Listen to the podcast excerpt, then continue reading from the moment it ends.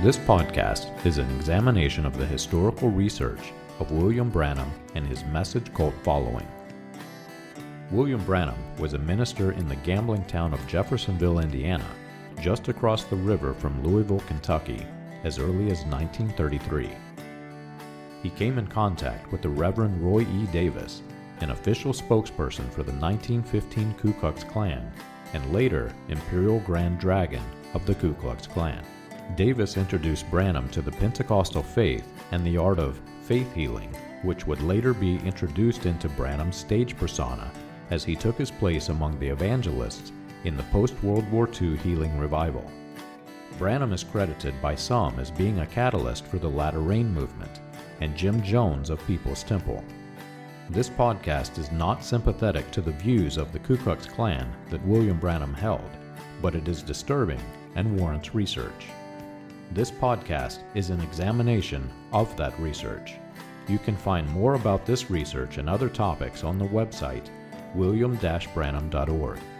Join us as we turn back the pages of time and examine the controversial issues of William Branham and his message.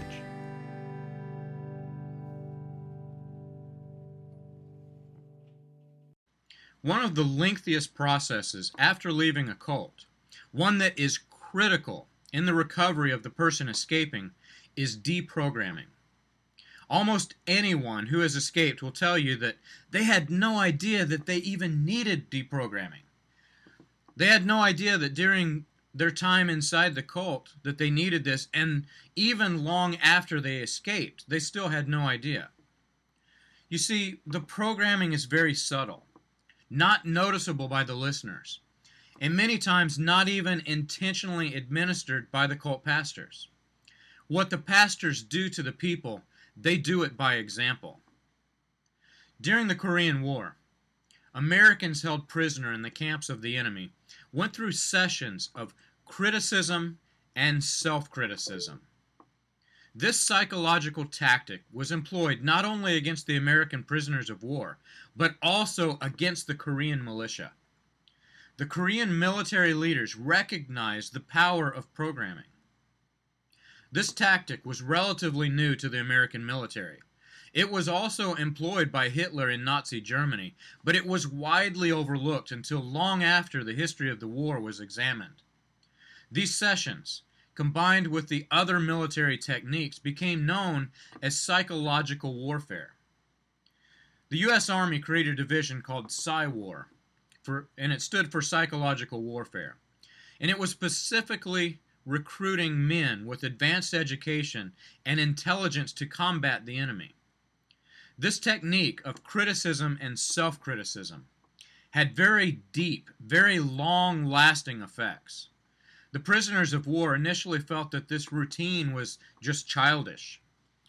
they did not realize that they were likely to suffer these effects for the rest of their lives.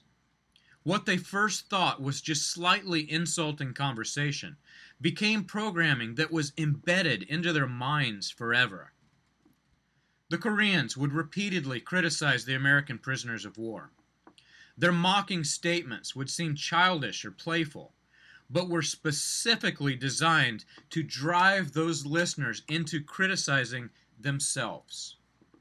Over and over and over, the Koreans would nitpick every single aspect of the Americans until the Americans would believe these insults and fill themselves with self condemnation.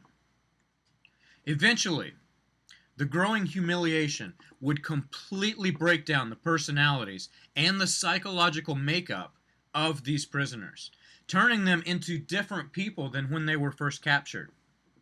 And it was a gradual process. None of the prisoners could recognize the change until some of them managed to escape to others who could see and understand that these were not the same people. They were broken. They were discouraged. They were pessimistic. They were filled with self condemnation and self pity. They were filled with the very same effects that we find within a cult. The similarities between this psychological warfare and the cult that I was born into are absolutely striking. For those like myself that were born into it, There was no prior personality to compare.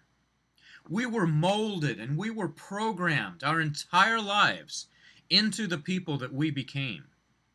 But to others, those who lived normal lives until they became trapped inside of a cult, the story is much different. The change in their lives was clearly visible.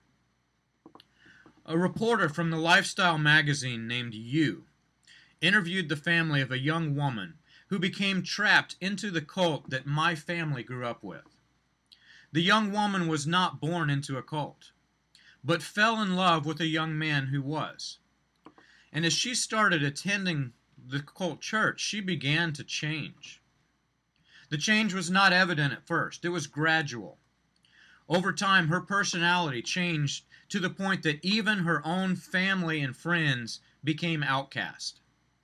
Like the prisoners of war in Korea, she became broken, self condemning, and in all ways different. The mother is quoted as being shocked that this much of a change could happen in her daughter. My children were real achievers and involved in church work. Nobody thought that this could happen to us, she said. The loving mother knew something was wrong and knew that her daughter was no longer the same ambitious and motivated daughter that she once knew, and put a plan into motion. They snuck into her Canadian home in the early hours past midnight, whisked her into Africa to a deprogramming facility, and then spent the next several weeks deprogramming her daughter from the mind control and the psychological warfare from the cult. She was emotionless, her mother said. I didn't know her. It was heartbreaking. Finally, after ripping a great deal of the programming from her mind, even the young woman was shocked. Especially shocked that she could so subtly be turned from her own parents. The cult began breaking her down, filling her with self condemnation for the life that she lived and the way that her mother had raised her.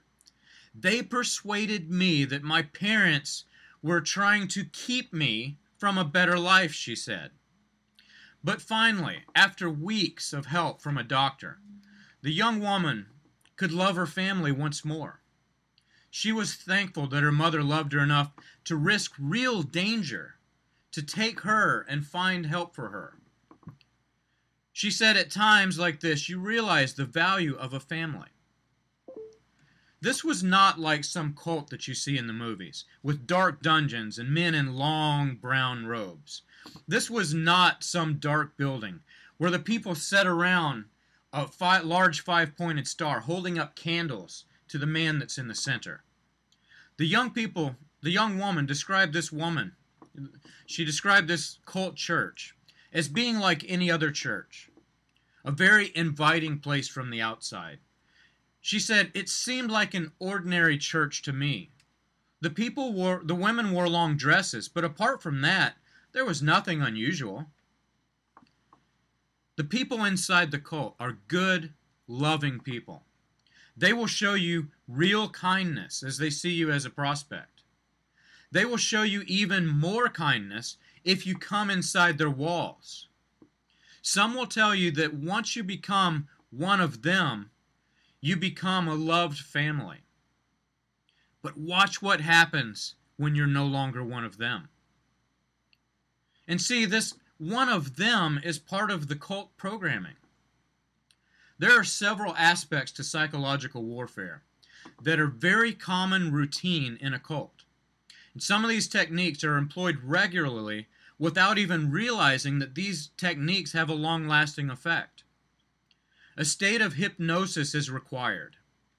Not the waving of a pocket watch by a creepy looking man who stares you in the eyes and tells you that to listen for a snap of the finger, but rather the mental state of hypnosis, where your mind becomes placed into a really high state of suggestibility, relaxation, meditation. The church is the perfect place for this especially these cult churches that force silence prior to the service. The people are forced to enter into med- meditation in reverence to the Lord. And the music can be a factor. Music with rhythms having beats that are close to the human heartbeat will cause even more suggestibility. The closer the patient becomes towards sleep, the more powerful the suggestibility. While you find upbeat, exciting songs praising Christ for his work on the cross in other churches, you'll find many cult churches with slow, very dragging music. I remember one man telling me after attending the service in the cult that I attended, he said, That sounded like funeral music. And it did. Once the cult people are programmed to receive, you'll find many cult pastors with this charismatic style preaching, screaming at the top of their lungs, as though they're preaching to an entire arena filled with 300,000 people without having a microphone. Many of these pastors will scream like this in a church of just 50 people. And they have microphones. Those who have never heard this style preaching, they'll laugh at you and they'll make statements like, that man sounded like Hitler. And they're not far from the truth. There's a pattern in psychological warfare. The men who were masterminds of the controlling of people, through power of psychology, they have one thing in common. They are remembered as screamers. When the person is most receptive to programming, the loud voice at the platform is seen as a, a figure of authority far greater than before. The words start to come in a rhythmic beat, matching close to that of the heartbeat. Then, as the pastor gets deep into the sermon and the congregation becomes adjusted to this rhythm, the pastor starts filling them with the same type of self condemnation strategy that the Koreans employed during the war through psychological warfare. This strategy has worked. It has changed the personalities of Nazi soldiers under Hitler so much that they did unspeakable crimes against humanity. It has raised many military leaders into power in several communistic developing nations. And it makes the people lift the pastor into power. When a cult pastor is lifted into power, very few question his motives and his objectives. He becomes the leader, not the shepherd. Rather than leading the sheep and pointing them to Christ and the Bible, the people respect his own understanding of Scripture without confirming the doctrines for themselves. They are truly programmed to receive. The number one question I get asked from those escaping the cult that I was born into is this If our cult leader was not the messenger for the hour, then who is? They have been programmed. They've been programmed to lift a man into power. They've been programmed to bring that man into the ultimate authority, which essentially is the same thing as worship. They have been programmed to worship a man. This is not scriptural. If you twist scriptures from the Old Testament, under the Old Covenant, you might be able to stretch it enough to place the high priest into authority. The cult I came from stretched it even farther to lift the prophets into the ultimate authority, not realizing that the high priests were the ones at the highest ranking position under the Jewish tradition. Prophets were nothing more than humble men, putting themselves out of the way so that God could speak through them. But that's the Old Testament. This is the that is the old covenant. We're under the new covenant of grace, not the old covenant of law.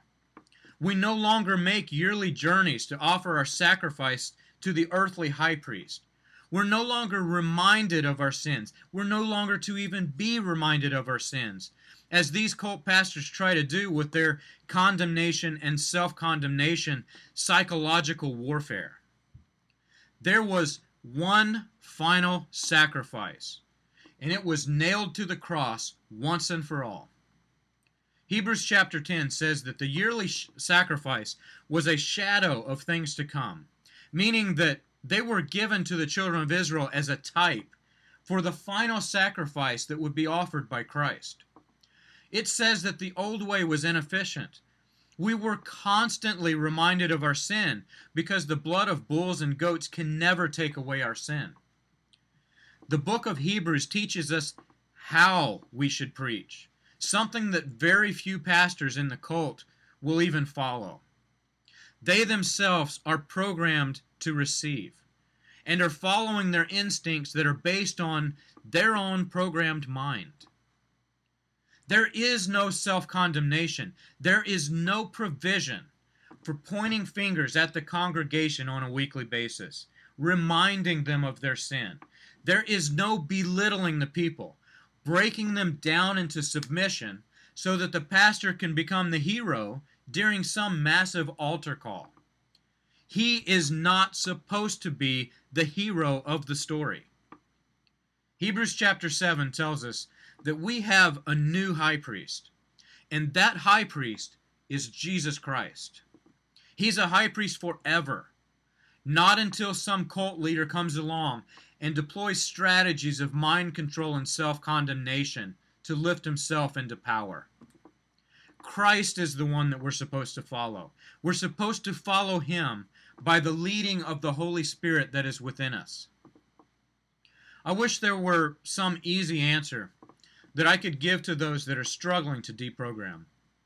I wish there were some way that I could say, it's easy, just do this. I wish I could point them to a doctor that would make the transition easy or to some self help program that will make the deprogramming much less painful. But I can't. Those who have gone through deprogramming will tell you that this is the single most painful part of the experience as they tried to escape a cult. It is a roller coaster of emotion, from deep, painful sorrow to anger and hatred of that system that has changed their personalities to such bitter, self condemning people. It brings great compassion to those that have been hurt by the programming, by the programmed pride of being the chosen few in that us against them programmed mentality. That compassion is so extreme that it becomes painful. But there is a book that I can point you to that will have all of the answers. It's a book that they've held in their hands all this time, and it was patiently waiting for them to open it up and unlock its power. It's a book that will teach you to respect themselves. It will teach them to respect others. It will teach them to show love, compassion, and mercy on their fellow man, even to those who do not believe the same way that they do. It's a book that does have all the answers, if they'll just take the time to study and read. That book is the Bible.